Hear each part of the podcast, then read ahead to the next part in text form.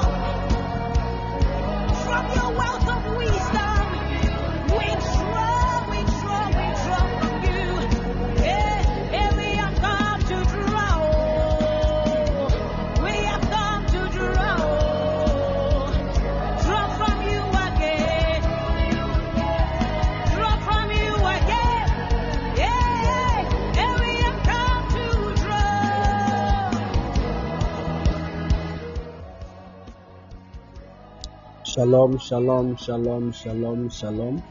Shalom, evening people of God. I believe you are all doing well. God bless you. Glory, glory, glory to Jesus. Hallelujah. My God, my God, it's good to be back again. Be tired of drawing from you, Glory to Jesus. Hallelujah. Shalom, everybody. I've missed all of you seriously. Oh my God. Glory be to God. Mama Twinny said, long time. Yes, indeed. Long time. My wife is here. Lady Esmel, God bless you, woman of God. God bless you. Mrs. Blankson, my daughter, God bless you. Jackie TGS, God bless you. Sweet Tina, Sweet Tina, God bless you. Vida Boatma, God bless you. Mac Oman, God bless you. Akosia ADK, God bless you. Winifred, God bless you. Sammy, God bless you. Alberta, God bless you. Getty, God bless you. My son, the Eagle son, God bless you. God bless you. Adam Fupa, God bless you. Unibella, God bless you. In fact, God bless everybody. Mrs. Faustina Ababedu, God bless you. So, mommy, how are you? Macarius, God bless you. Ohefo Nanaya, God bless you. Gloria Kufo, God bless you. Annette, God bless you. Ivy, God bless you. God bless everybody. Oh, glory to Jesus. You want to tap the share button right now and invite all your friends and loved ones.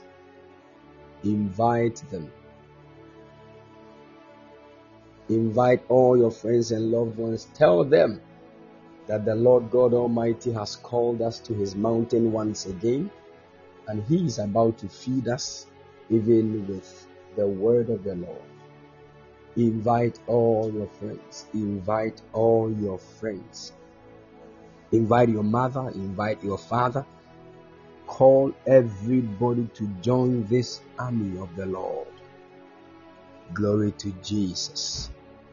Glory to Jesus. God bless everybody that is present here this evening.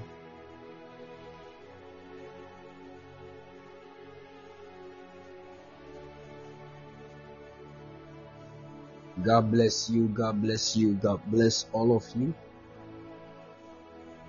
God bless you, Danny Keys. God bless you, my son, Dake Prince. God bless you. God bless you. God bless you. My son, George Kojo Imprim. God bless you. God bless everybody. Hallelujah. all right. All right. Keep sharing. Keep sharing. Keep sharing. Keep sharing. We are here to study and to learn. Thank you, Father.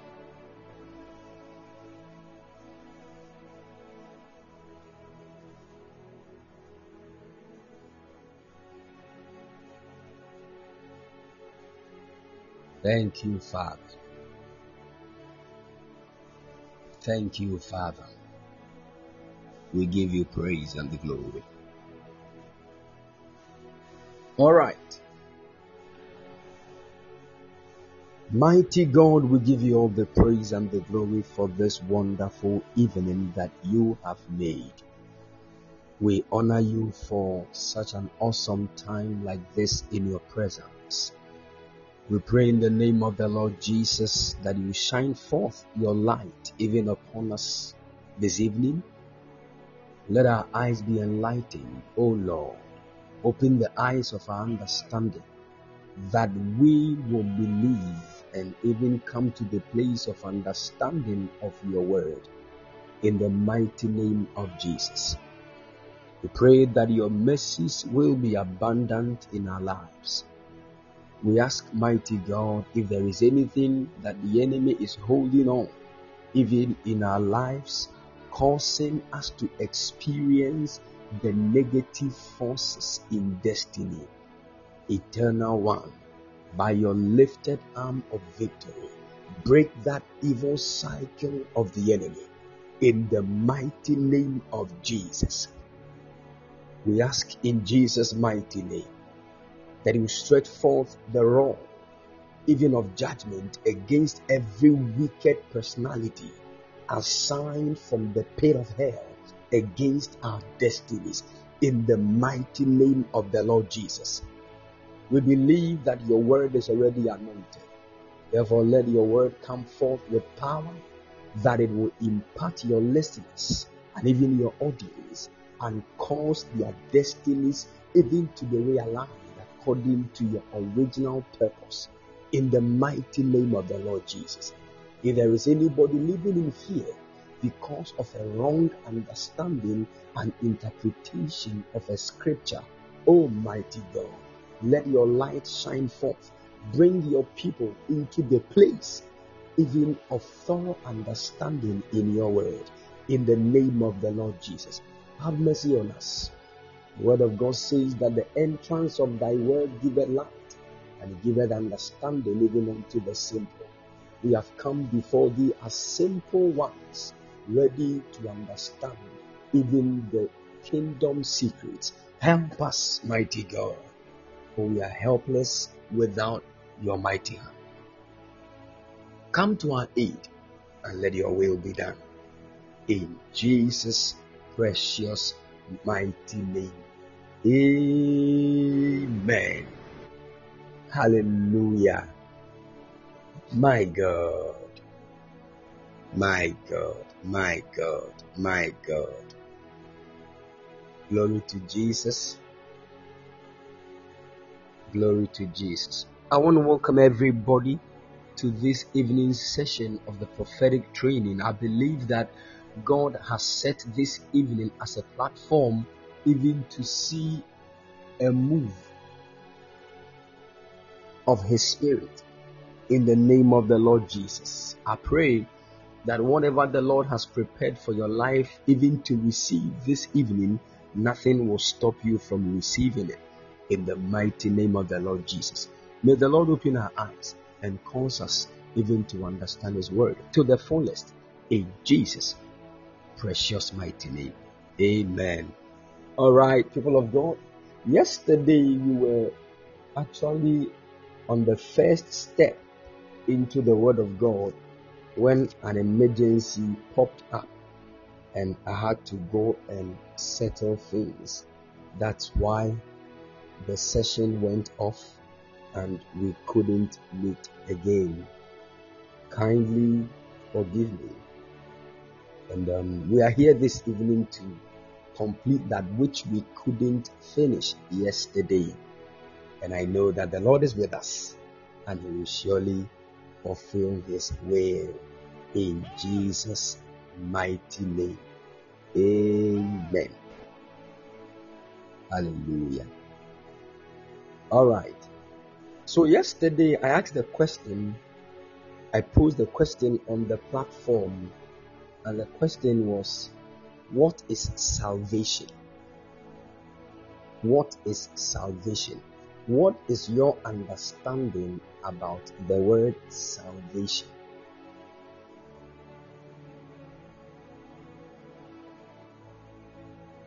And a lot of people give their ideas and um, the little understanding that they have concerning salvation. I believe you can all hear me. Can you all hear me, please?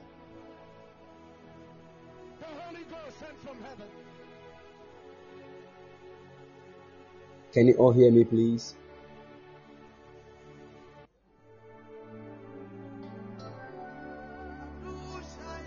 All right, great, great. Good.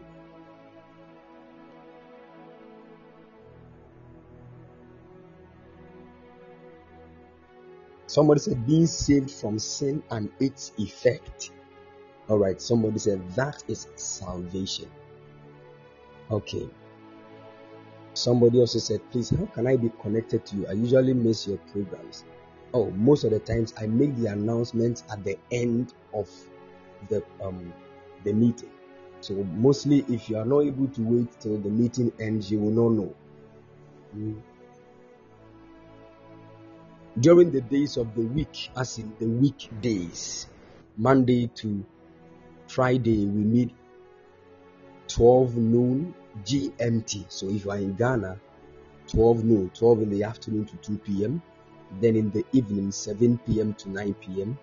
Then in the night, 12 a.m. to 2 a.m. So please keep um, notice of the times so that you can join us in any of these moments.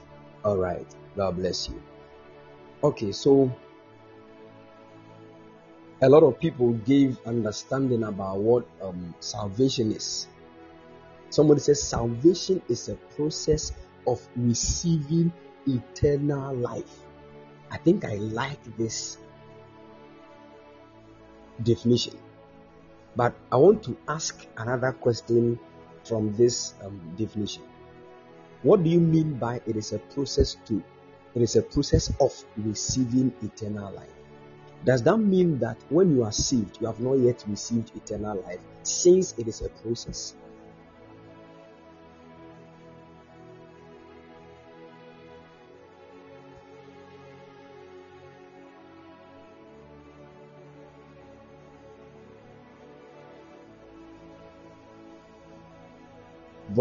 Did you did you hear me?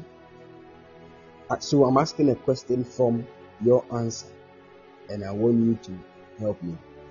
Boanerges said salvation is a process of receiving eternal life.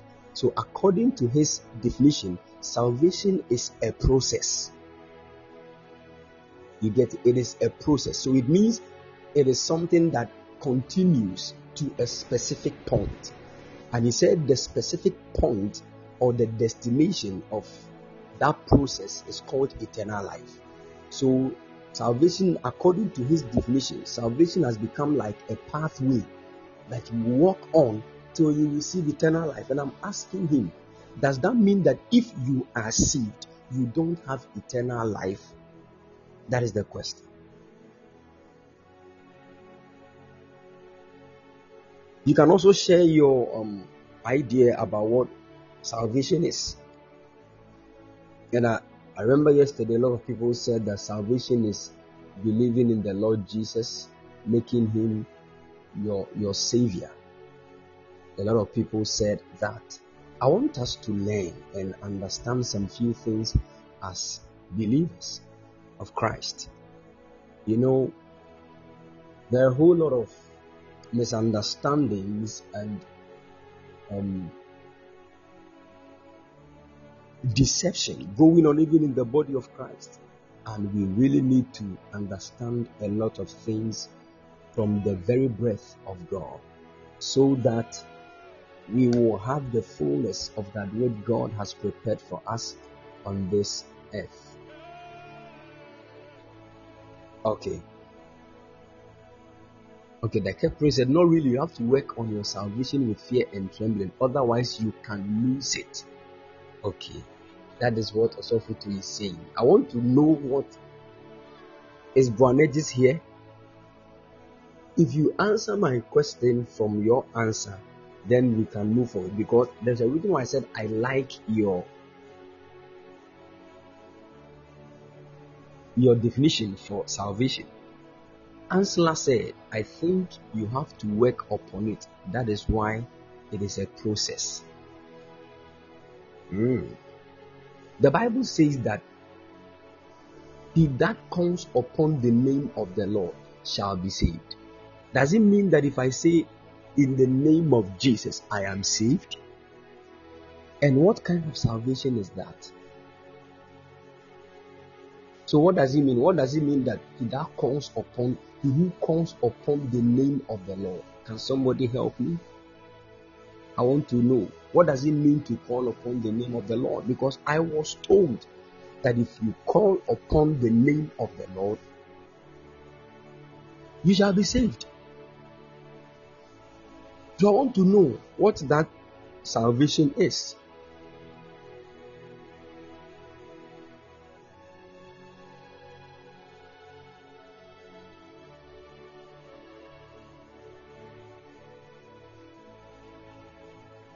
Okay, let me ask another. This is the last question I'm going to ask. Are you saved? If you're a believer here, and I know everybody is a believer, this is the question I'm asking you Are you saved? Let me know. Okay, somebody said yes.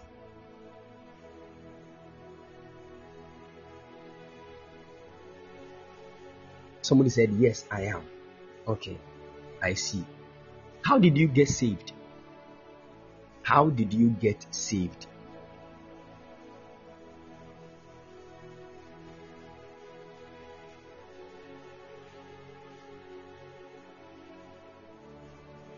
If you say you are saved, how did you get saved? I want to know.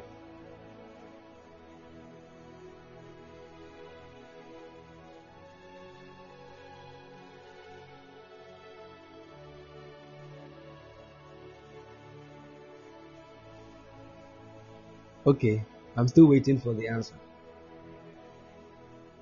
How did you get saved?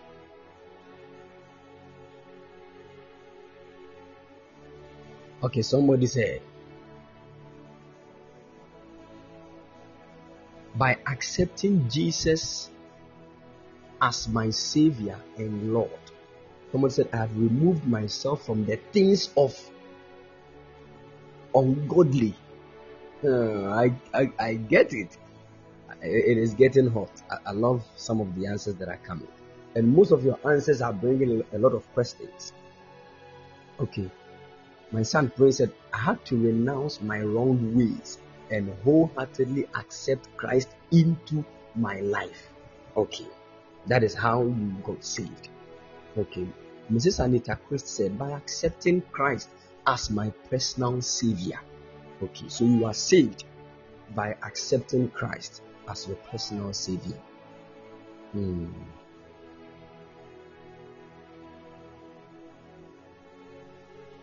I love what McCorman is saying. He said, if there is an accident and you shouted in the name of Jesus, at that instance, miracle can happen. And that is a form of salvation. But that is not entirely an eternal salvation from hell. So are you trying to say that there are dimensions in salvation? Akosia ADK said, I have wholeheartedly accepted Christ into my life. Okay, now let me just say this. If you got saved by receiving the Lord Jesus, accepting Him, then how are you going to get unsaved? Or how are you going to lose that salvation? I want to know. If the way you got saved was through accepting the Lord Jesus, how are you going to get unsaved?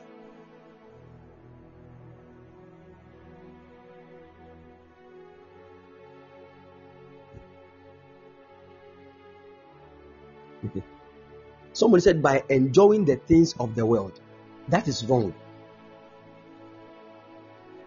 That is very wrong. Look at the way you, you answered the question.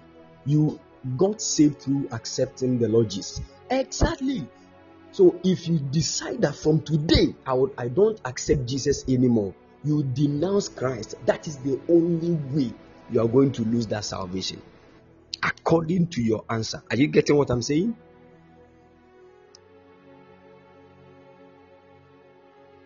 Okay, let me ask another question. Right now that you know how you got saved and how you can lose your salvation, let me ask another beautiful question. What does it mean to be saved? What does it? So I just accepted the Lord Jesus Christ that as my Lord and personal Savior. What did He save me from?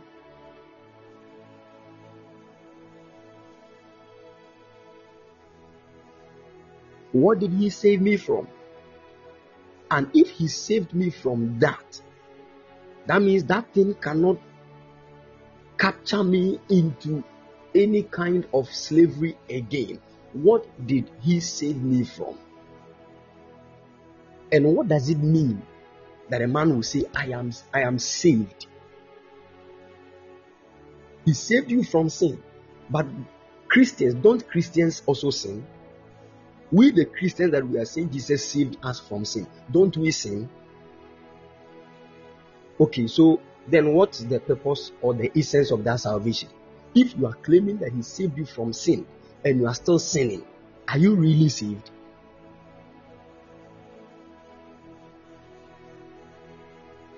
Hmm, hmm.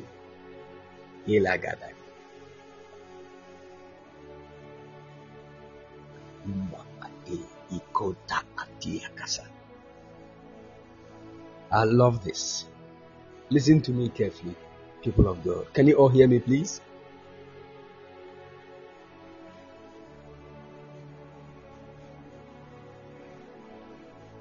Listen to me, child I want you to put let's reason, okay? Let's reason together. You said Jesus came to save you from sin. I don't want to take it far. I would have asked you what is sin. And would have gone deep so that you really understand why Jesus came. Because many of us don't really know and we don't have any understanding about the reason why Jesus came and our salvation. We just don't know anything.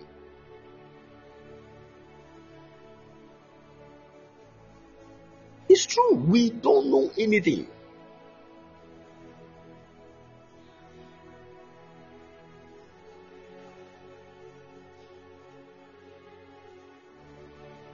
Hmm. God.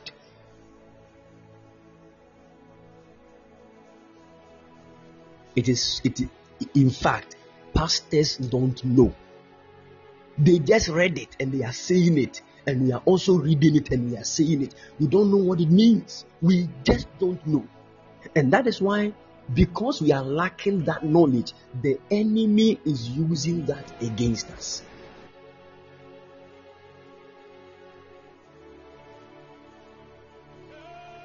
I told you that salvation is a whole package. It is a whole package. There are a lot of things in salvation. Until you know what man lost, you would not know why salvation is important to man.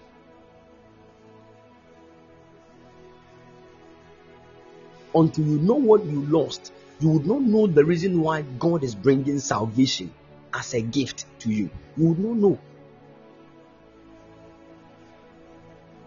I don't want to go into all these.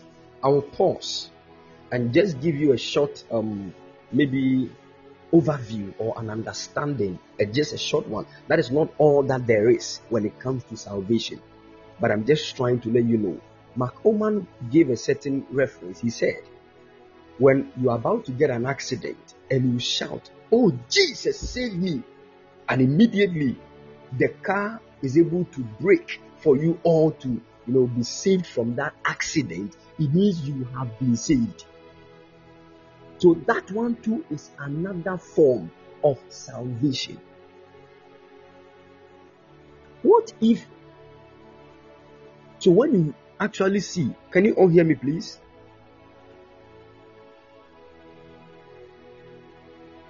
so when you actually see the word salvation written in the bible what proves that it is this type of salvation God is talking about, or it is this type?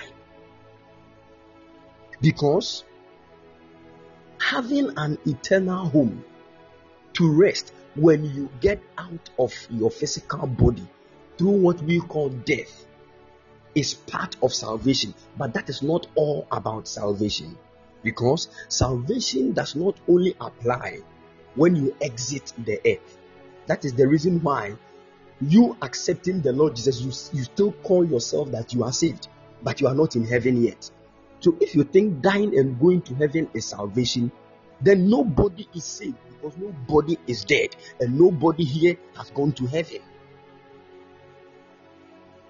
So if you think you can be saved whilst you are on earth, then there is something salvation has to do with your life on this earth.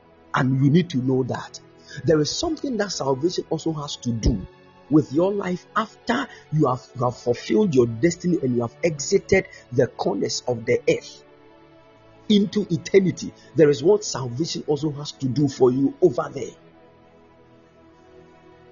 And there is what salvation also has to do. I don't know if you're all getting what I'm saying. That is why when you actually look into the scriptures very well, there are two Greek words for salvation. The first one is called sozo, S O Z O, and the second one is called soteria.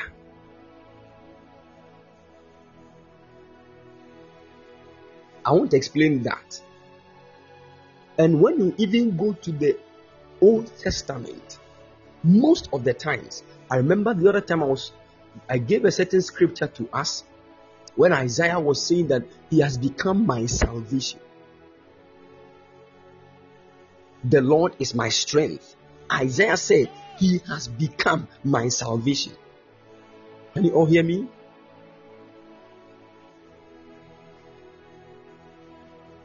Good. And that word salvation that Isaiah was talking about is the word Yeshua. And we all know Yeshua. That is our Lord Jesus. So salvation can also be is also a personality. So what at all is salvation? What at all is salvation? It comprises of a whole lot of things.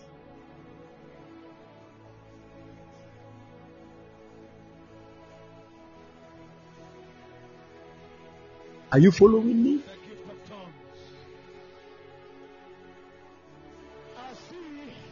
All right, I'm not teaching on salvation this evening, but I'm just trying to. Everything we are going to talk about here hinges on um, salvation. Yes, and I want to. I want the Lord to pass through me to be a blessing to all of us, including myself, because I'm also learning. Amen. And I believe that the Lord will help us. All right, let us base on the definition that Boanerges gave. He said, Salvation is a process of receiving eternal life. Now, let's read something from the book of John, chapter 3, verse 16. We will see John 3 16. John chapter 3, verse 16. The word of God said, For God so loved the world that he gave his only begotten Son, that whosoever believeth in him won't perish but will have eternal life. This is what this version says, but the King James says that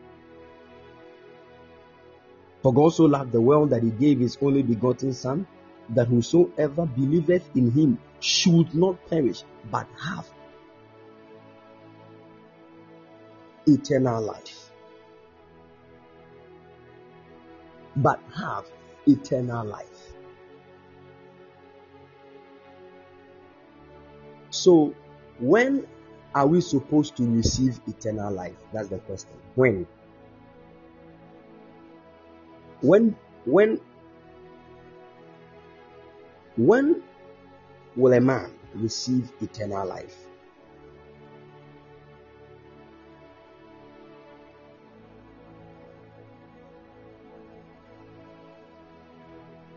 If you get to know that moment when a man is supposed to receive eternal life, it will help you with the things I'm going to talk about this evening. Somebody said after death. Is that true? Woo!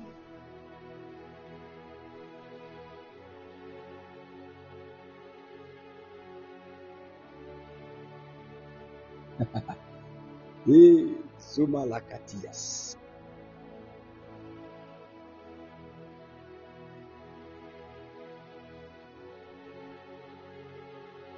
Okay, somebody said, from the day man accepts Christ.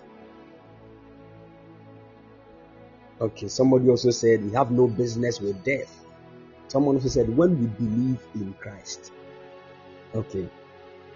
So, do you know that you have believed in Christ? Do you know? Do you know that one? So, the question is, do you have eternal life?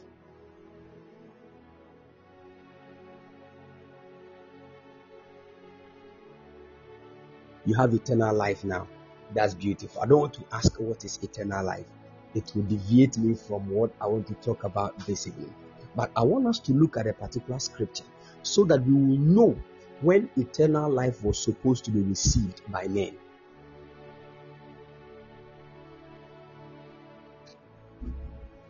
Because from the day that Jesus was sent by God, listen to what Jesus said.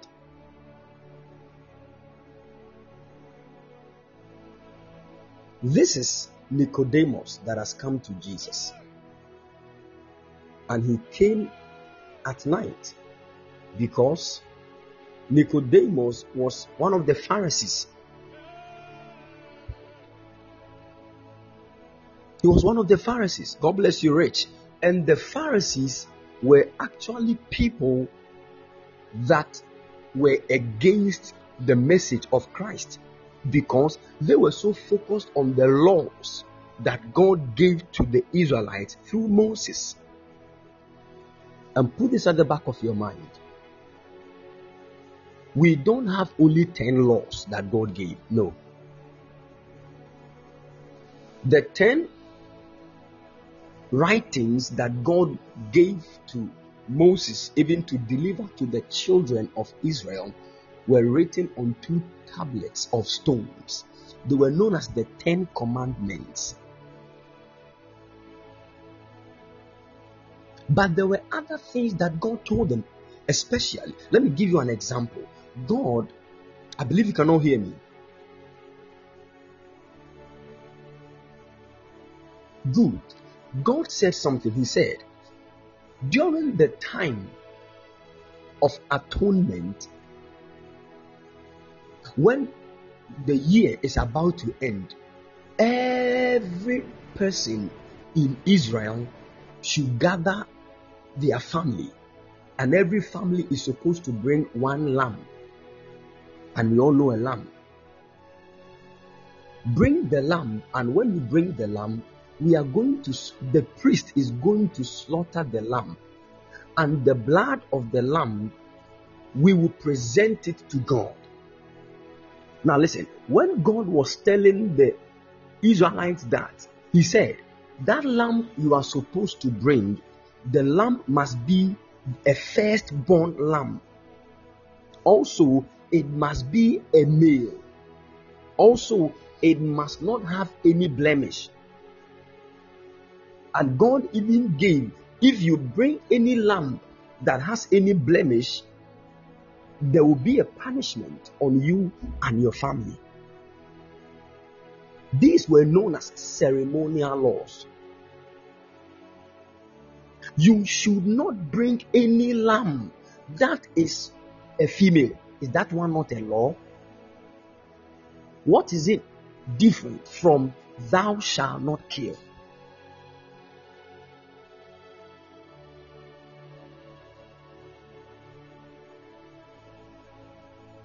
Are you following? Thou shalt bring a lamb that is without any blemish. That is a law. So when you combine all the laws that God gave to the children of Israel, including the Ten Commandments, there were 613 laws. 613. We are not going there. And until you are able to follow all the laws at once, you are not called to be righteous. So during those moments, a righteous man was the one that had fulfilled all these laws. And the word of God said, if you break even one of the laws, you have broken all. wow.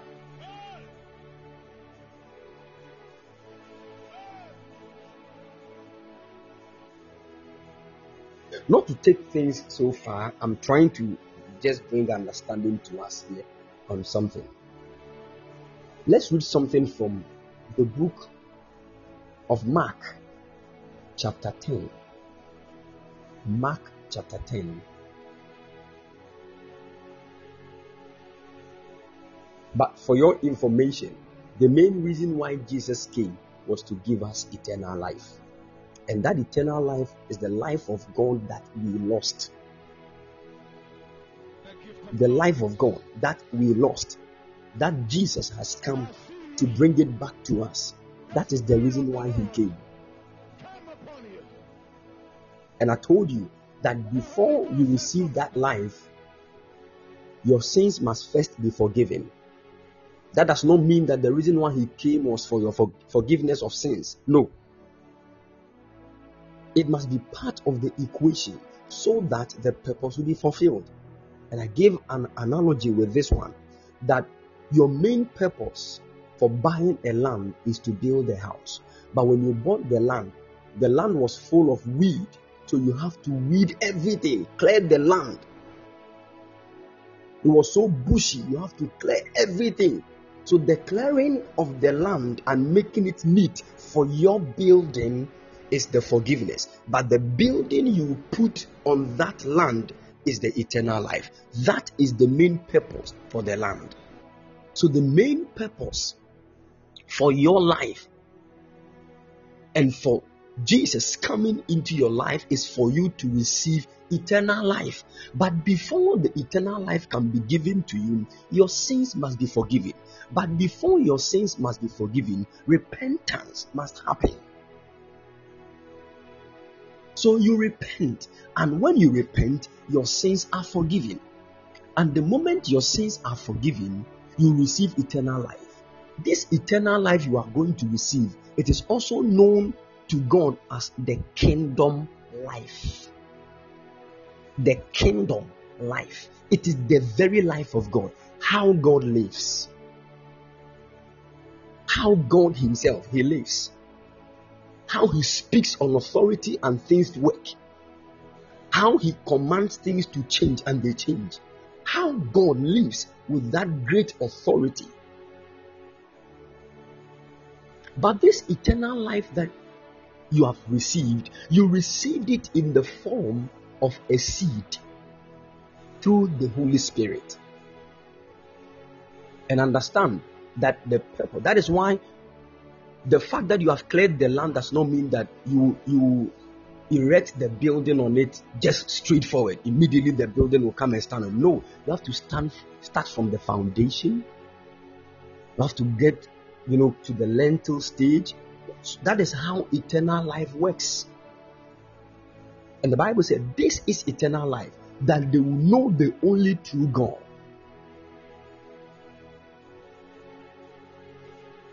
Are you following? But the question is, when was eternal life supposed to be received by men? Because the moment Jesus came to the earth, nobody had eternal life. And because eternal life is also a package, it is actually the whole package of salvation. The whole package of salvation is called eternal life. And it has so many branches and dimensions.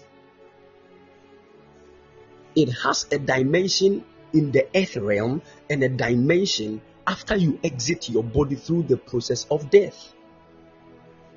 Because nobody had eternal life when uh, until Jesus came, everybody that died before the death and resurrection of Jesus Christ could not enter into a realm of rest in the heavens because eternal life that should have had another realm for them to rest was not received. So Jesus came to the earth to bring eternal life to people. that we will live the very life of God on the earth. Now, let me open your, your eyes. This evening, I'm going to ask some heavy, heavy questions and we will take things very deep. Now, let's read the book of Mark, chapter 10. Mark, chapter 10.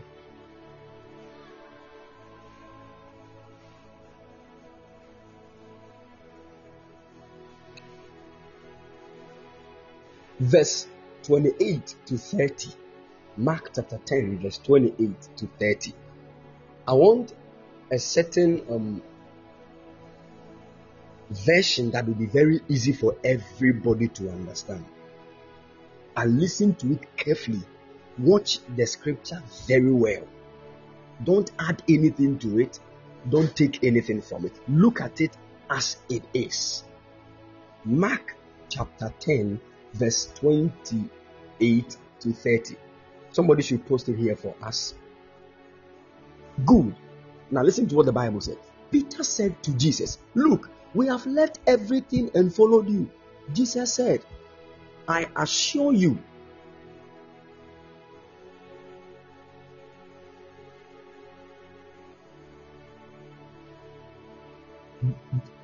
Jesus said, I assure you that anyone who has left house, brothers, sisters, mother, father, children, on farms because of me and because of the good news will receive 100 times as much now in this life. Listen to what he said in this life houses, brothers, sisters, mothers, children, and farms, and in the coming age, eternal life. and in the coming age, eternal life.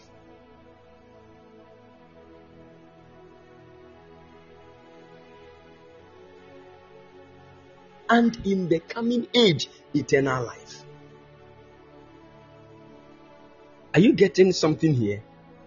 So, that is what Jesus said. Jesus said that you, Peter, and your friends, you have left everything. You have, you left your wives, your children, everything, and you have followed me. Peter said, then Jesus said, Don't worry, all these things that you have left, you are going to receive them in hundred folds in this life now and in the coming age. When you check other versions, says, In this age, you will receive them, and in the coming age, you will receive eternal life. The question is, what is the coming age? And what was this age?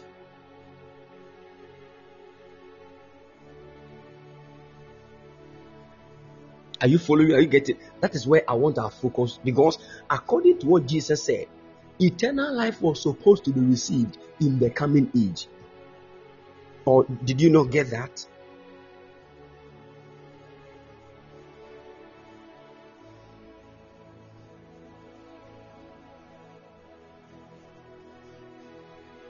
Are you all with me?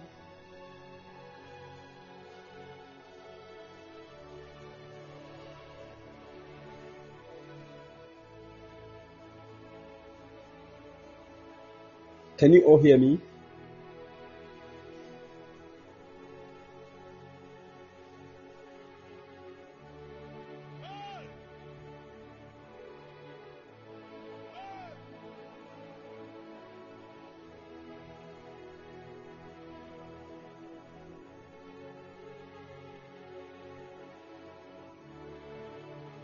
Is it clear now? Can you all hear?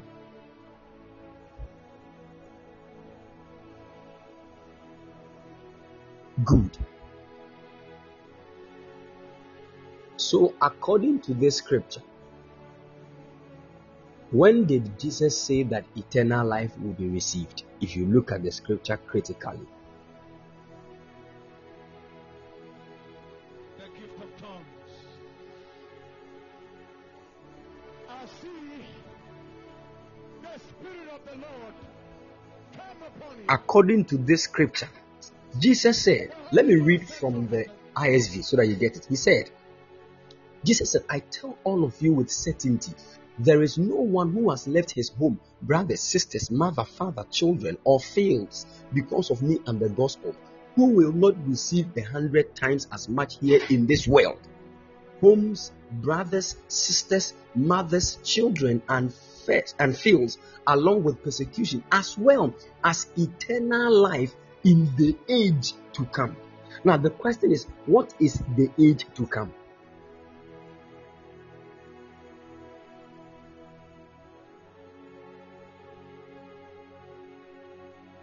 Looking at this scripture, it means that according to this scripture, it sounds like nobody had eternal life until that age came. Is that not what the scripture is, is saying?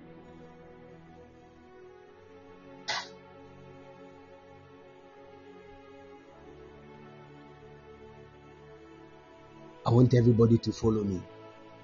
So, if eternal life is going to be received in that coming age, then what is that coming age? what is the what is that age that is to come?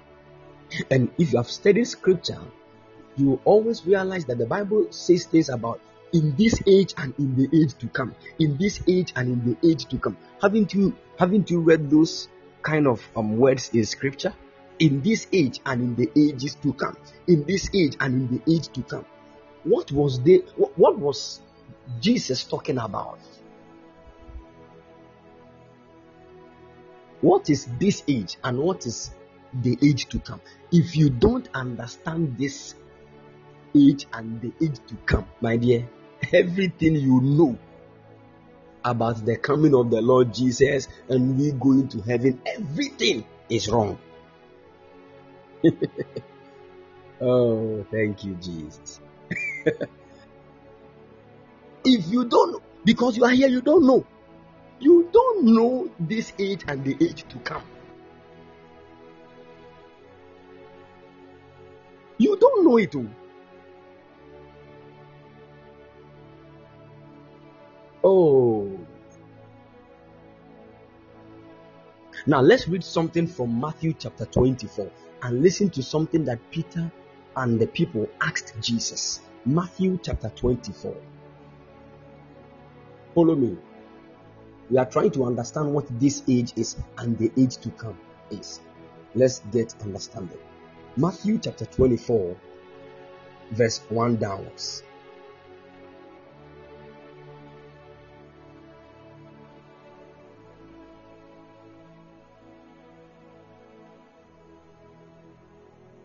The Bible talks about this age and the age to come, that means that if that age will come, then the this age would have to move away for the coming age to come. Is that not so?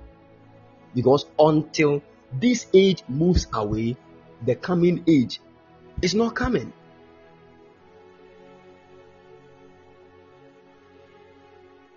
Are you following?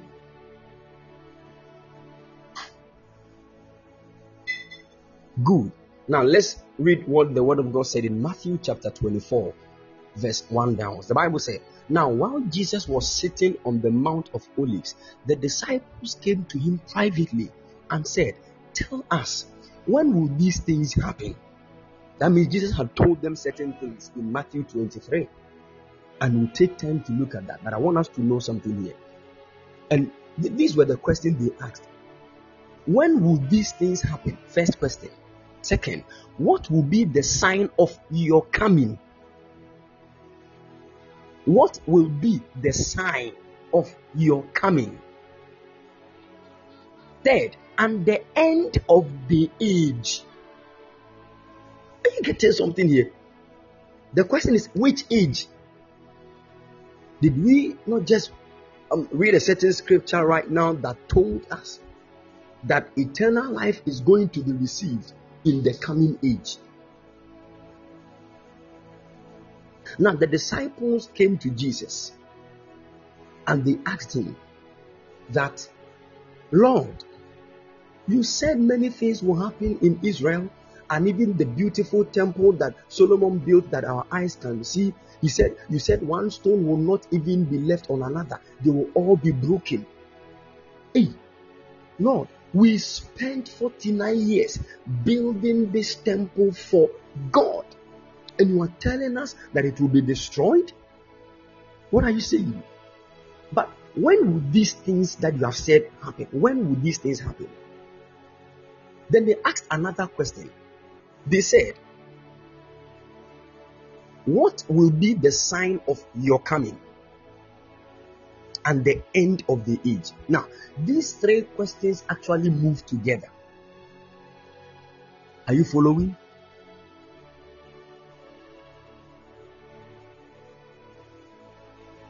Good.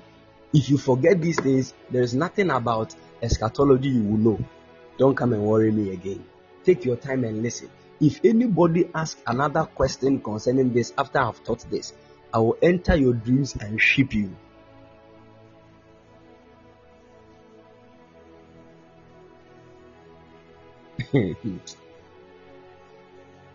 Listen carefully.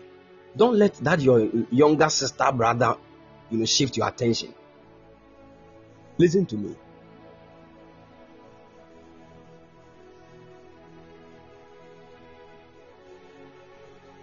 Now, Jesus, if you read the book of Matthew 23, the Bible said that Jesus came out of the temple and as he was looking at the temple, he was just shaking his head. And the disciples said, What? And he began to say things. Because at that moment, the Pharisees had actually come to the place of making the temple, even though God, I remember the word of God said in the book of John, chapter 2, Jesus one time looked at the temple and said, This temple that you see, a time will come. I am going to break it and build it in three days. And they were like, What are you talking about? We used 49 years to build this temple.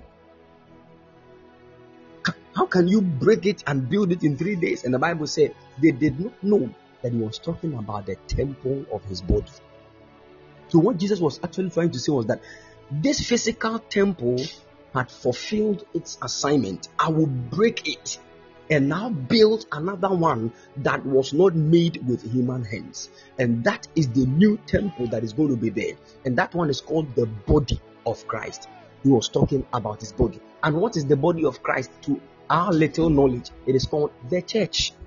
That is why he said, I will build my church, and the gate of hell will not prevail against it.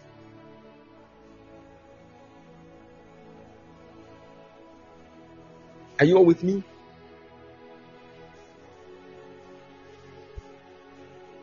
So Jesus said he was going to break down the temple and build it in three days. And they were they were like, What? How can you break down something we used 49 years to build and build it in three days? And the Bible said they did not know that he was talking about the temple of his body. The temple of the body of Christ. It is called the church. And we are the church. So he said, I will build my church, and the gates of hell will not prevail against it. Can you all hear me, please?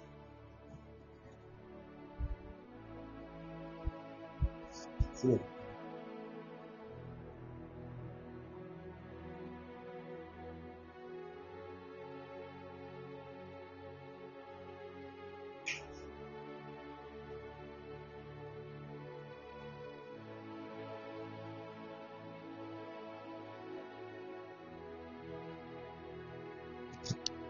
Are you following?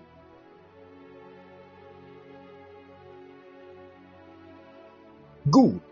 So, what Jesus was actually trying to say is that this physical temple has fulfilled its assignment. It is now the moment that God will fulfill the original one. And I'll take time, you know, to take us through the assignment that this temple fulfilled. So, if that temple has fulfilled its assignment, in fact, the main agenda of God was that He will be Emmanuel. He will come and dwell with us. But according to the principles of God, in the book of First Corinthians, chapter 15, the word of God says that the natural first and the spiritual second. So there must be a natural temple that will be a sign that God is dwelling with his people. Then later, the natural will be taken away and the spiritual one will take charge. So the physical temple, which was fulfilling the natural purpose, manifested its place. So it was time even for the spiritual side to also manifest. But the people of Israel, especially the Pharisees, when Jesus came, they did not have the understanding. Their eyes were not enlightened to know that the spiritual has now come. So the natural must be done away with. They still kept on following the rules, the regulations to keep the physical temple. Meanwhile, the temple that was not made with human hands, called the body of Christ, has yet arrived. So Jesus said, Are you following?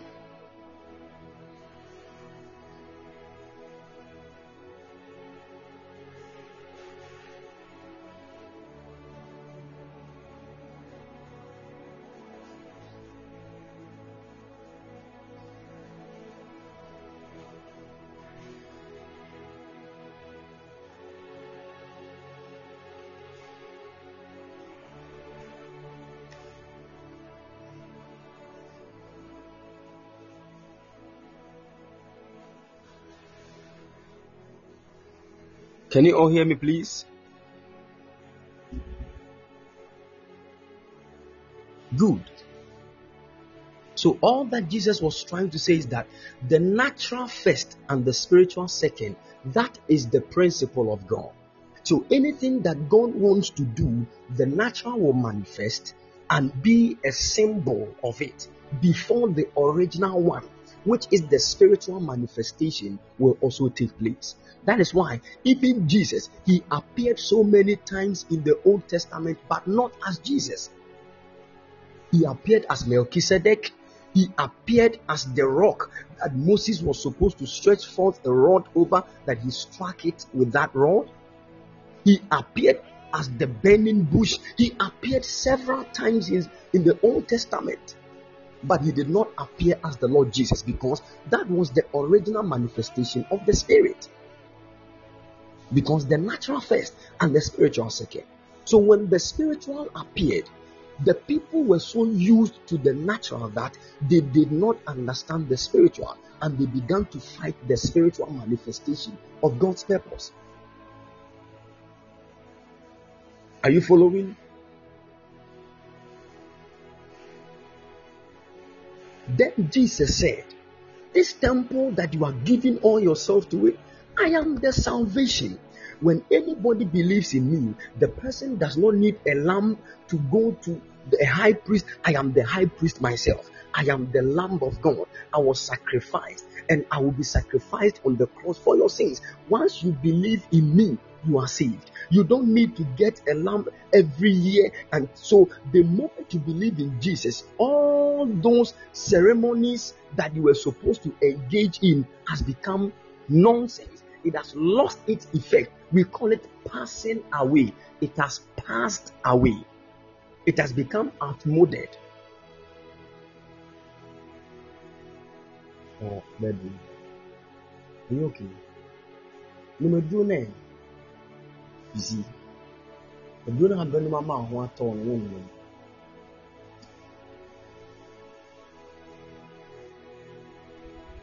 Can you all see it now? Good. Now, this is the background understanding that you need before you can get the all these things that the Bible is talking about. Good. Now, that is the reason why Jesus said a lot that this temple be destroyed. This temple be destroyed. And the moment he said that, in Matthew chapter 24, the Bible said he left the temple. And when he left the temple, the disciples followed him. And they went to the Mount Olives. Jesus sat on the mountain. The disciples came to him. And they kept on asking questions. They said, Lord, when will all these things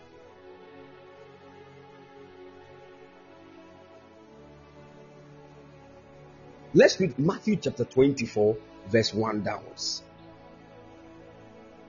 Matthew 24.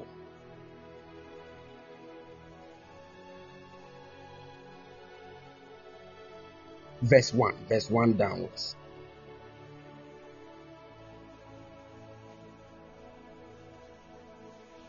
Good. He said, Now Jesus left the temple and was going away. His disciples came to point out to him the temple buildings. He responded, Do you see all these things? I assure you that no stone will be left on another, everything will be demolished. Now, the question is, why will this, the whole temple be demolished? Why? I've given a background understanding on that. Why will the temple be demolished?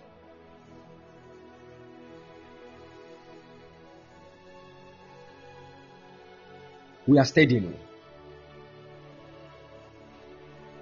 Why will it be demolished?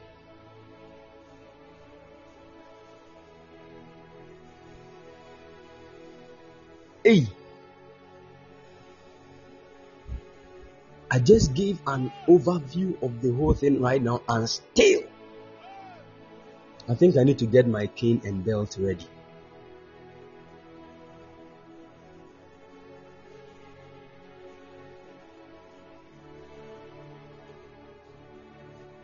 Why will the temple be demolished?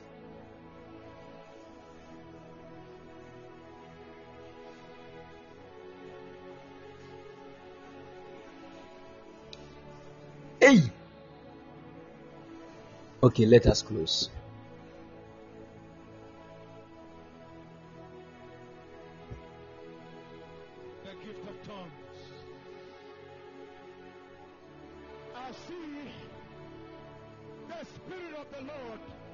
Then answer me, why will it be demolished? It is because the new and the spiritual one actually has come.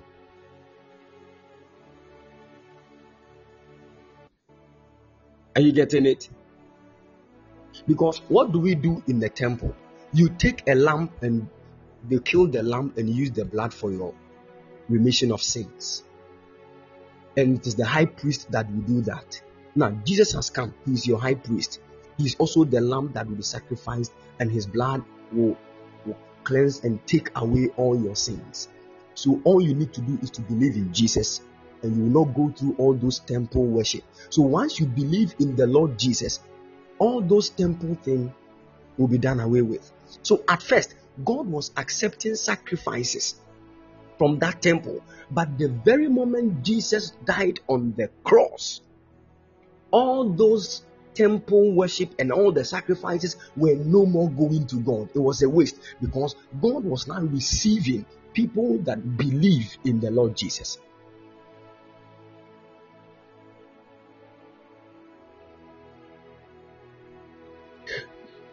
Because the main reason why Jesus came was not just for your sins to be forgiven. It is only the Lord Jesus that can give you the Holy Ghost. Inside the Holy Ghost is the eternal life. The temple cannot give you eternal life. Are you getting what I'm saying? So if you keep on with the temple thing, the only the best thing that can ever happen to you is that your sins will be covered. Not even taken away, it will be covered for one year. So as the year is going to an end, it will be uncovered. You need to cover it again with another lamb.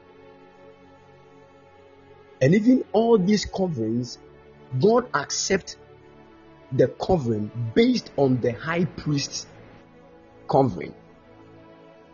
So if the high priest is is full of fault and he's not accepted by God, everybody is doomed that whole year. But our Lord Jesus Christ, the priest, the same as the lamb, he sacrificed himself.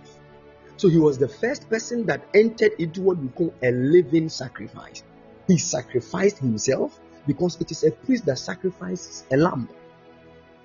Jesus was the priest, at the same time, he was a lamb. So he sacrificed himself. And after that, eternal life was set to be released into our hands. I'm about to ask some few questions.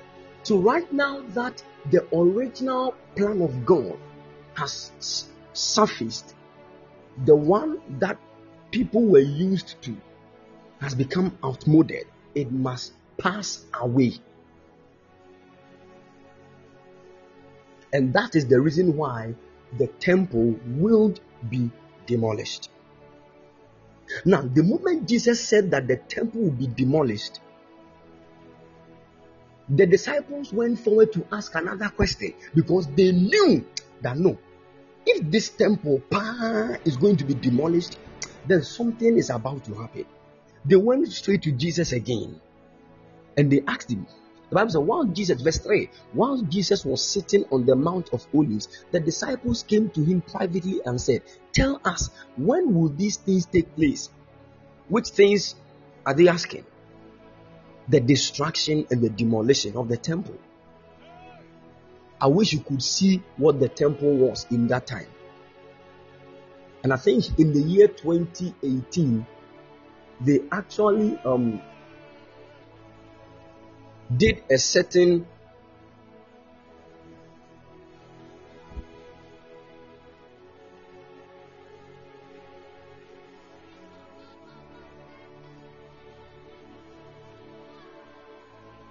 in the year 2016 they actually did an estimation of the whole temple how it would cost in the normal times in dollars. And people of god for your information, it was around 112 million dollars. 2016 112 million dollars worth of a temple built with gold everything. And you want to destroy it. They knew that the kind of destruction that will happen is not going to be a simple one because that temple that is standing there so they went to Jesus and said, Hey, when will these things be? Tell us. And what will be the sign of your coming? Because they knew that the destruction of the temple also is also known as the coming of the Lord. Don't forget, write it down. The coming of the Lord is the same as the destruction and the demolition of the temple. Don't forget it. and also, they also said, and the end of the age, the destruction of and the demolition of the temple was going to be the end of that temple age, so that a new age where the body of Christ, which was not made by human hands, will, will emerge. Are you following? And it is in that age that we receive eternal life. Are you not getting something? yeah, some of you are getting the thing.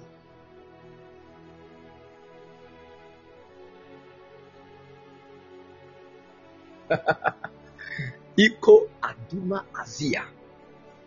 All right, let me take my time.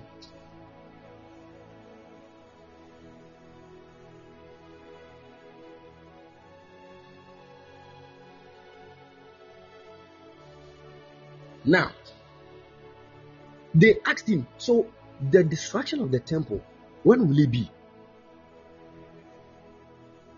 And Jesus said, They asked another question, What will be the sign of your coming? That means, now listen, anytime the word of God talks about the coming of the Lord, there are dimensions in the coming of God. In the coming of the Lord, sorry.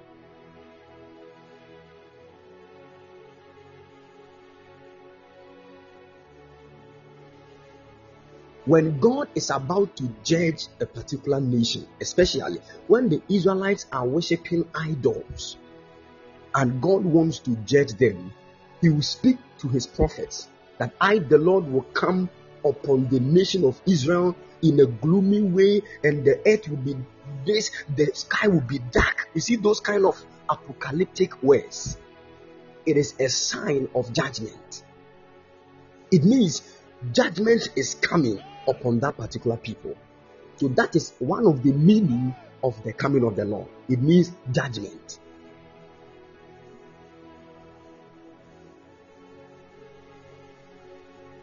If you get this, eh, you'll understand the Bible in so many ways. And I'm going to show you something that is very, very awesome. Now, when they asked Jesus when these things were going to happen, they knew that it is going to be the coming of the Lord because he was going to come to judge. Wait, didn't you hear that Jesus said, This temple I will demolish it and I'll build it in three days? The gift of tongues. I see So he said, He will be the one that will come and demolish. That means he will come and bring judgment. the Holy Ghost sent from heaven.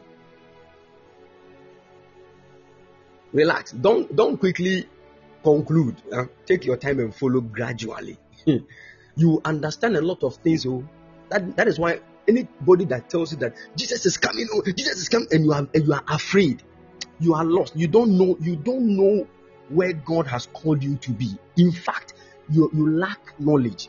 And it is lack of knowledge that will cause the people of God, not somebody else, God's own people, to perish. You are God's people, oh, but you are perishing because you lack knowledge.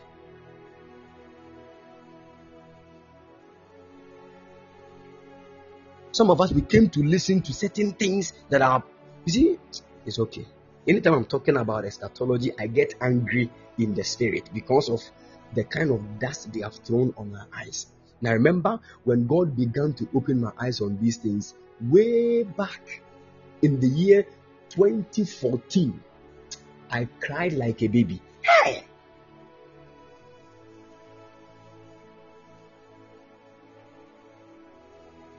I was so I was like, ah, so these things were in scripture, and why are they not telling us? If you don't study your eh, one far Bible say oh can you kɔfɔ bɛtu mfutu agu ani sa and you keep believing it. I'm telling you, including pastors, some of them yet two women in Bible school, and they have come to do the same thing to us. I'm telling you, the Bible colleges they went to, and they children. They don't take time to study. Some things are in scripture. Your boss or you start thinking differently about what you have heard. Now, let me take you into another dimension. Now, when they asked this, they knew that the destruction and the demolition of the temple also means God is about to judge, and the judgment of God means that God is coming. Are you getting it? And it is, and the moment that God will come, they said, signs must come before the coming of the Lord. So you have to see a sign, and the, this the sign will tell you that hey, we are in a moment where the Lord is coming. And the moment where those signs will come are known as last days. Last days. Last days. And the very day the Lord will come and judge is called the day of the Lord. The day of the Lord. So they asked him, they asked Jesus, the disciples, oh, when will be what will be the sign of your coming? And when will they knew it because they understood that this temple 112 million the whole israel oh, were entering to have fellowship. So how how how big will it be? Then they knew that no the destruction of this one will be a great a great judgment a great one and if god is going to destroy this temple how is god going to do it they knew it is going to be a great judgment. And if care is not taken, if they decide, because at that moment the disciples had believed in the Lord Jesus, and as they had they were walking with him, they were not practicing those kind of let the family bring lamb and let us sacrifice. No, they did not do that because they were walking with Jesus. And in the times of old, if your family doesn't bring that, it means you have gone against the laws of God you'll be penalized. That moment you'll be killed. So the, the same Israelites people were running after others to kill them because they were walking with Jesus. That is why Jesus became a threat. The Pharisees wanted to kill him because he's taken a lot of people out of the Judaism faith. And what even made them angry was that he said he is God. Ah, you are what? Who do you? You, God. You, Joseph's son, that, that time we saw you at the carpentry shop. You were trying to hammer something and the thing hit your hand and you were saying, I Jesus, you are what? God. Something must be wrong with you.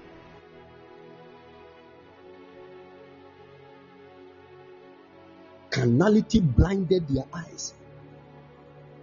That the very temple they are actually worshipping in, the personality of that temple was with them and they did not know. That is what the Bible said. He came to his own, but his own did not receive him. He came to bring forth the manifestation of the spirit dimension.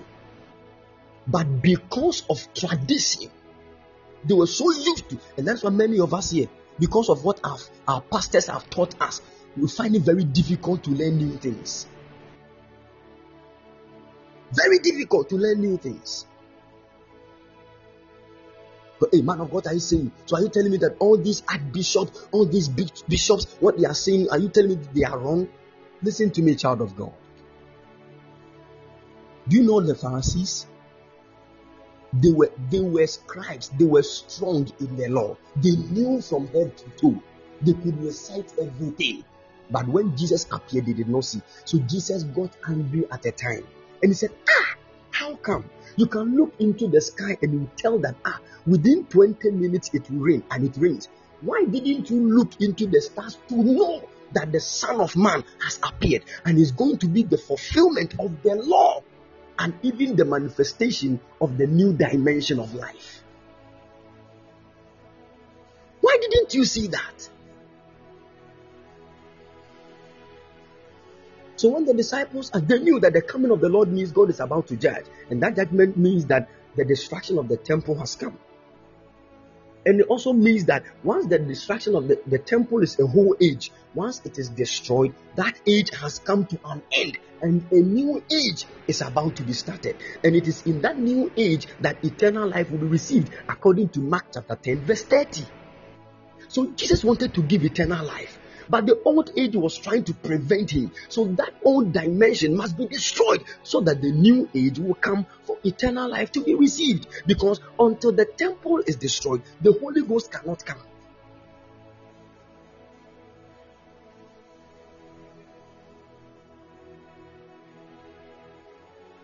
Are you following?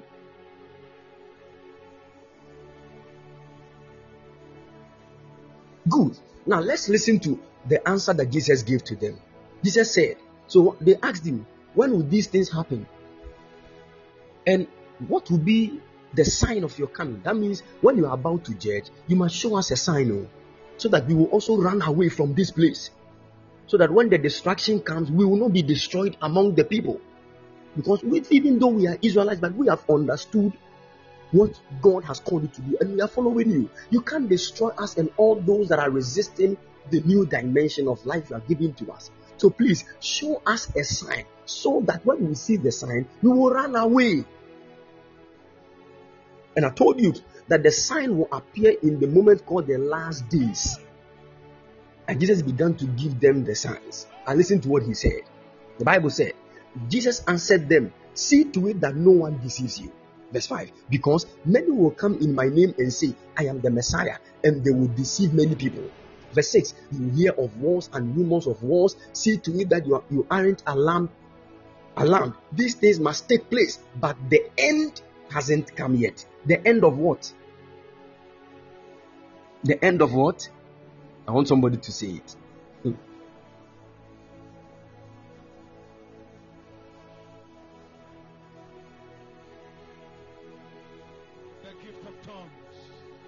The end of what?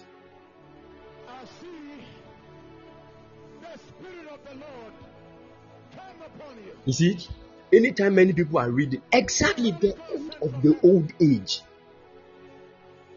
In that moment, that time when Jesus was with the disciples, it was called this age because they were already in that age. Many people read this scripture thinking of the whole world, that the whole world is going to end. I beg you, read the Bible very well. Because of that, Christians are not planning. No, people don't want to buy lands to build houses. They don't want to do things because, hey, Jesus can come at any time when the whole world will end.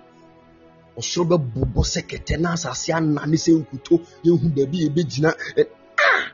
Those things are apocalyptic words that means judgment. Judgment. Oh, Jesus. I wish I could get time for us to go through scriptures one by one to know in the book of Isaiah and in the book of Ezekiel. Anytime the Israelites sin against God and God wants to bring judgment on them, He will let a prophet prophesy and tell them, I am coming upon you. And on that day, I will darken the moon. The moon will be like blood. This, this, they are apocalyptic words of judgment. It does not mean the moon will turn to blood. It will never happen.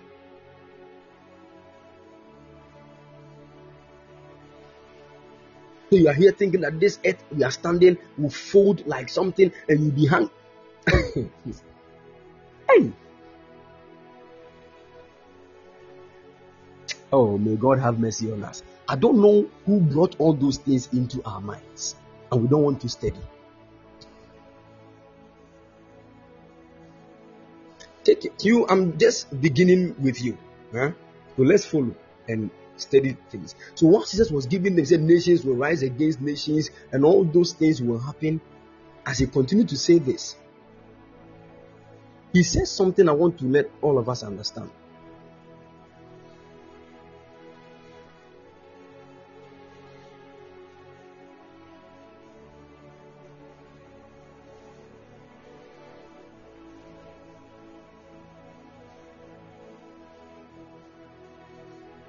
I want to know, I want us to understand something that Jesus said, and I really love it. Let me let me check from the King James version so that we all will, will know. Oh, may God have mercy on us.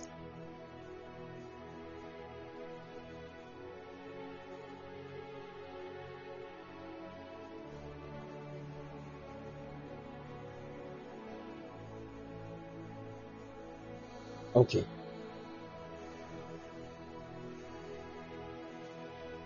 I'm getting you a certain scripture so that it is in the same book of Matthew 24. Thank you, Holy Ghost.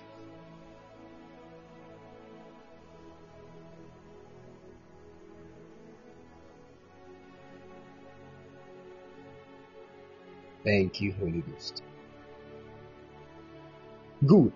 Now, as Jesus was talking to them about when all those the signs, so all those things that he was he was saying concerning nations will rise against nations, some people will come in my name saying they are the Messiah. These were the signs that he, he was giving to them. You remember that they asked him of the sign of his coming? Good. So when you see that some people have come and say, Hey, we are Jesus, we are Jesus, know that it is one sign. That means mm, the Lord is coming. Then he said, Kingdoms will rise against kingdoms. When you hear of these things, know that the Lord is coming. Don't quickly say that is the end. That is why he said, He said, These things will happen, but don't be alarmed because the end is not yet. You are in the last days, but not the last day, not the very day of the Lord. Then he said something. He began to say all those things. Then he, look at what he said in verse 34. Somebody should post it in verse 30. That one crowd summarizes everything. Matthew 24, verse 34. Listen to what Jesus said. After he mentioned all those signs that will happen before his coming, he said something. He said, Assuredly I say to you, this generation will by no means pass away till all these things take place. Look,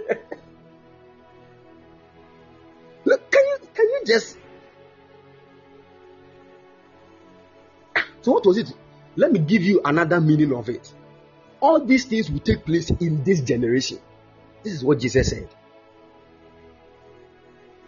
And I love the way he said, assuredly. My goodness. That means that kingdoms have risen against kingdoms. Nations have risen against nations. Because those things happened. Oh my God.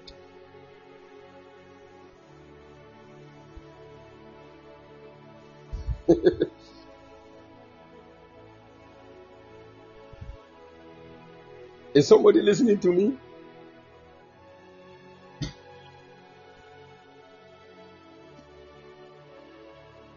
Let me tell you something that he said another time. Matthew chapter 16. Hmm? Matthew chapter 16. Let's read the book of Matthew chapter 16.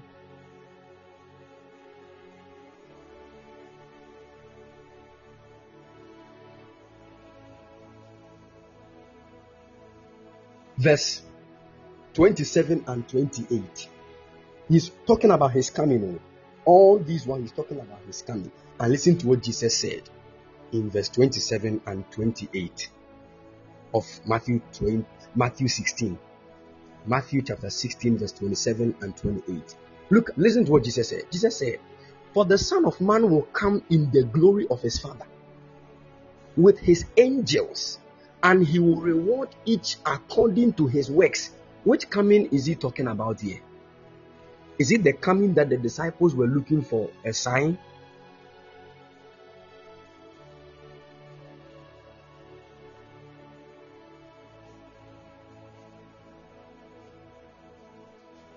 Do you know that anytime God is about to judge, the word of God talks about He coming with His angels, coming in the glory of His Father. He is about to judge. Now, listen to what I'm about to say. Listen to this. Somebody said the final coming. What is what does it mean? What does it mean the final coming? I'm going to prove to you from that same scripture. Listen to it. Listen. Listen to what the word of God. He said, For the Son of Man shall come in the glory of his Father with his angels, and then he shall reward every man according to his works. Verse 28 Verily I say unto you, let me read from. He said, Assuredly I say to you, there are some of you standing here who shall not taste death till they see the Son of Man coming in his kingdom. hey! So when Jesus was talking to the people, he told them that some of you standing here, you will not die until you see the Son of Man come. Now the question is, those people that Jesus talked about, that they will not die until they see that the Lord has come, where are they?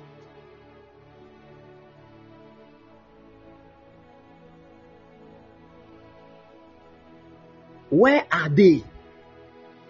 Oh, I'm asking a question.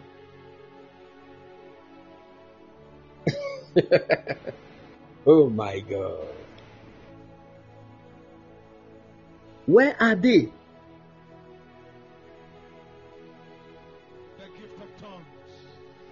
The people, he said, There are some of you standing here. That means he was having a conversation with the people. He said, There are some of you standing here right now. You will not die until the Son of Man comes. So if the people are dead, then it means the Son of Man has already come.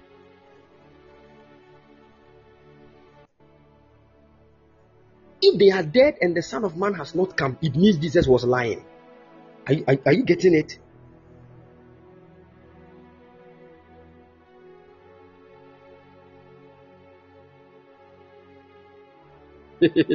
I like the way some things are moving in your mind. Eh, So Jesus, eh, eh, man of God, what are you trying to say? Man of God, I'm not the one trying to say it. It is scripture that is telling us.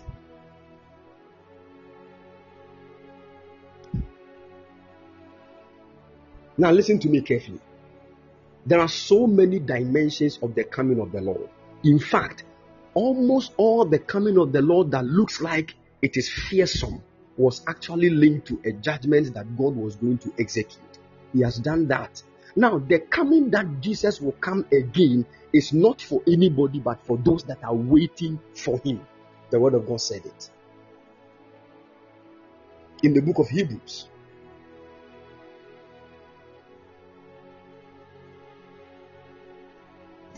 let me give you that scripture so that we all will understand. Hebrews chapter 9, verse 28. Hebrews chapter 9, verse 28.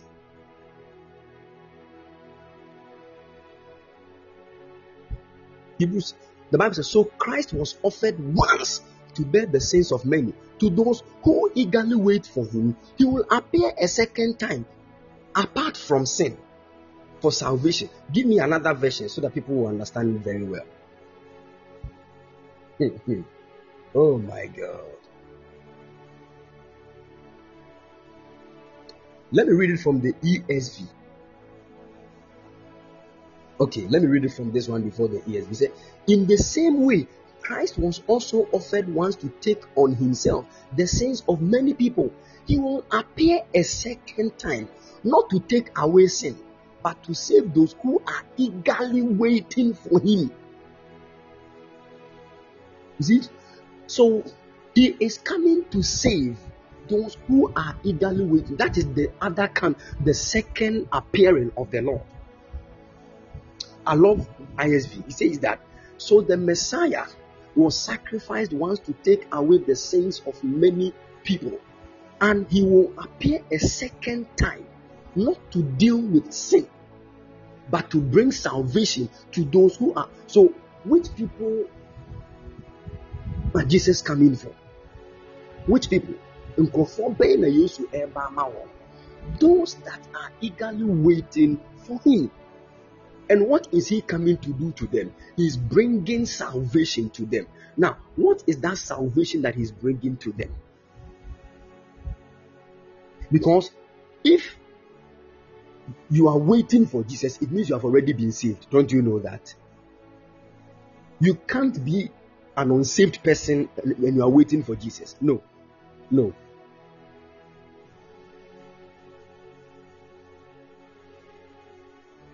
So if you are saved and you are waiting for this, and He's bringing another salvation to you, what other salvation is He bringing?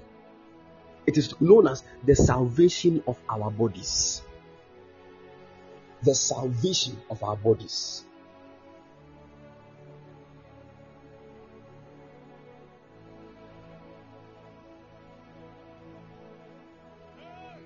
And what is the salvation of our bodies? Oh my God.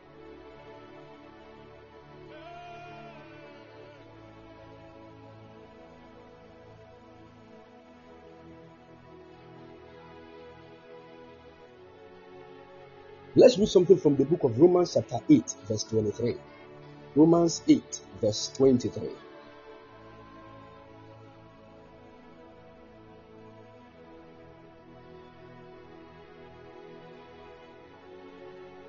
Romans 8, verse 23.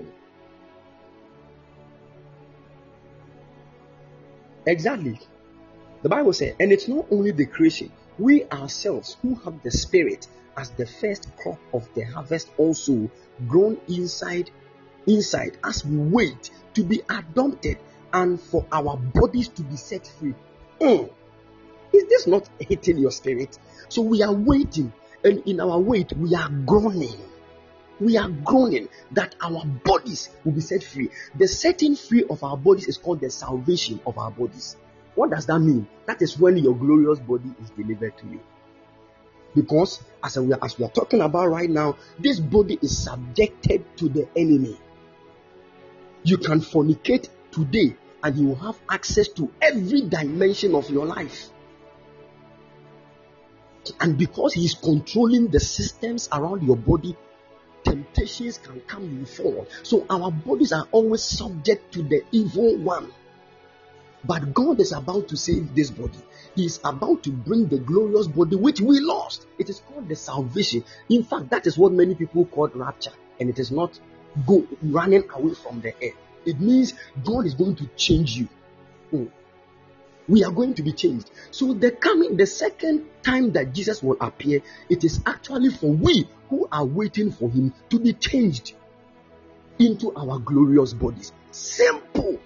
So when you hear that Jesus is coming the second time, rejoice because your body is going to be set free. Oh, Jesus.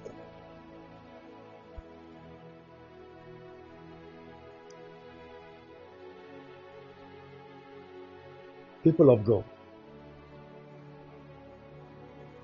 this actually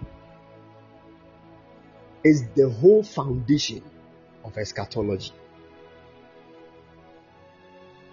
This is the whole foundation of eschatology. I'm going to take my time. We are going to go through the whole book of Revelation. We are going to study all those things. And you will gain deeper understanding of God's word. Nobody will use the coming of the Lord to, to put fear. Like what? Like what? In fact, Oh, Jesus Christ. Let me show you how the coming will be. The second time coming. Hmm.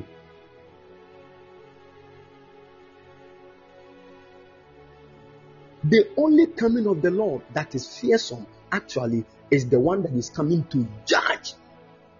And I want you to know this. In fact,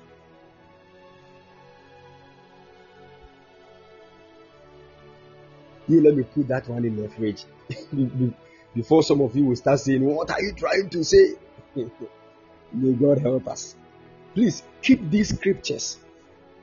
Anybody that will try to scare you, sit the person down and open scriptures for the person to understand. Now, look at something. Jesus said that he did not come. You see, what is the deal? Have you heard of law and grace before? Have you heard of law and grace?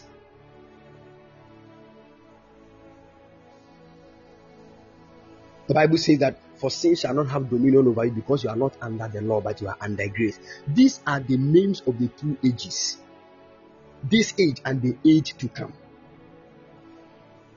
So the first age was the age of the law, and that dealt with the temple and all those things around it. So the destruction of the temple brought forth what we call the fulfillment of the entire law. Now, Jesus says something. He said he did not come to destroy the law, but he came to fulfill it. He has come. And do you know what it means to fulfill something? It means that you have come to let it happen. So if some a man of God prophesies to you that you you get money on the floor, two hundred dollars, and the next day you got two hundred dollars on the floor, it means the prophecy has been fulfilled.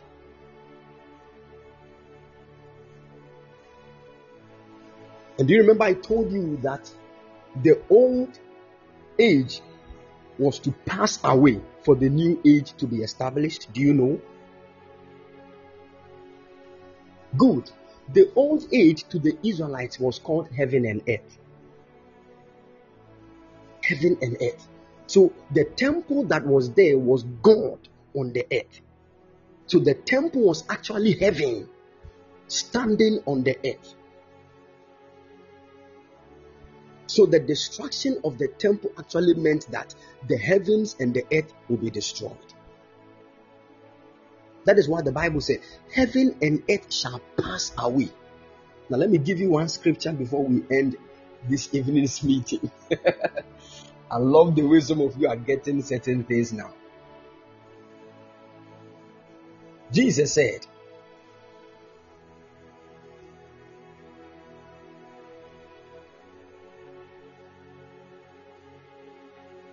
in the book of Matthew, chapter 5, verse 17 and 18. Matthew chapter 5, verse 17 and 18. Matthew chapter 5, verse 17 and 18. Jesus said, Don't even begin to think that I have come to do away with the law and the prophets. I haven't come to do away with them, but to fulfill them. All that every prophecy is waiting for is fulfillment. So once it is fulfilled, that is why I made a statement that the reason why the temple was going to be demolished was that Jesus had appeared. He was the fulfillment of everything and also the beginning of another age. But when the fulfillment came, they were still in the act and that is why it had to be destroyed, so that the foundation for the new age will be set. So Jesus said, Me, I did not come to destroy the law, I came to fulfill it. And he said, I say to you very seriously that as long as heaven and earth exist, and what was he talking about? As long as this temple is existing, he said, neither the smallest letter nor even the smallest stroke of a pen will be erased from the law until everything there becomes a reality. Oh my God. And I'm going to take my time to take you through this verse of scripture very well by opening other scriptures to you for you to understand. Do you know when you enter the temple and you go to the most holy place, there is what we call the Ark of the Covenant. Now, the Ark of the Covenant, you could open it. Hmm, There was a lid. When you open, when you take the lid, inside the Ark of the Covenant, there were three things. The first one was a bowl of manna. When the manna fell, God asked some of the priests to take some of the manna, put it in a bowl, and put it inside the Ark of the Covenant. Second, God gave um, Aaron a rod, and one time he said, Aaron, put this rod down, sleep. When you wake up, the next thing that will happen, let me know. The next time, when Aaron woke up, he saw that the rod that was cut from a tree had budded and flowers had come actually on it. Meanwhile, it was not on any earth for rain and all those kind of things to take place. So Aaron's rod that budded and that bowl of manna and also the two, the 12 tablets the 10 the two tablets of stones having the 12 the 10 commandments written on them. These three things were found in the ark of the covenant. And god willing tomorrow i'm going to take my time to explain why the rod was there. Um, specifically the budded rod of aaron while the bowl of manna was there and while the why the ten commandments were also found in there. And why God had to destroy the whole temple, including the Ark of the Covenant and everything in them, because the new dimension had come. May God bless us. So, people of God, I want you to know finally, Jesus has come and he will come again. That he came to judge. This time, he is coming for those that are waiting for him to give us our glorious body. That is what we are waiting for. It is because of this that we eat the Holy Communion. It is because of this that we groan when we are praying in tongues. We are not just praying to get anointing for ministry. We are groaning that the body of glory that we lost will come back upon us. Paul said, I wish that I would not die. I wanted to wait and groan so that that body will come upon me whilst I'm alive. But let me go and be with the Lord also. Over there too, I can get my glorious body. People of God, this is the reason why Jesus would descend with a shout, with the voice of the archangel, with the with the trumpet of God, and those that are dead in Christ will rise first, and we also we shall join with them, even in the clouds. We shall be changed, and at that moment, people of God, the word of God said that children of God, now are we the sons of God. But it has not yet become what God has set ahead of us to be. But the very day that Jesus appears, we shall be like him because we will look like the way he has appeared. We are waiting for his appearing, and it is because his appearing is where our glorious body is going to be received. When he appears, we shall be like him. We shall also appear and be like the Lord Jesus. That is what we are waiting for. We are not thinking of hell. We are thinking of the glory, the dimensions of glory when men begin to walk like the Lord, when we can appear at many places at the same time. We are waiting for our bodies to be saved, even from the works of sinfulness. We are waiting for our bodies to be saved. Listen, for all have sinned and they are fallen short of the glory. That glory that we fell short of, eh, Jesus is bringing it back. That is why we are groaning. We want that glory. We want that glory. When we groan, God, let that glory come back. And that is why our groaning is called Maranatha. Lord, come. Lord, come. Because we know His coming is when our glory will be revealed. May the Lord bless us and keep all of us strong in the mighty name of Jesus. We shall meet this night for priesthood time. Don't forget to join us at exactly 12 a.m. GMT. I'm going to upload the message. You can go through and get the foundations of everything. We'll continue, God willing, tomorrow. Shalom. Bye bye.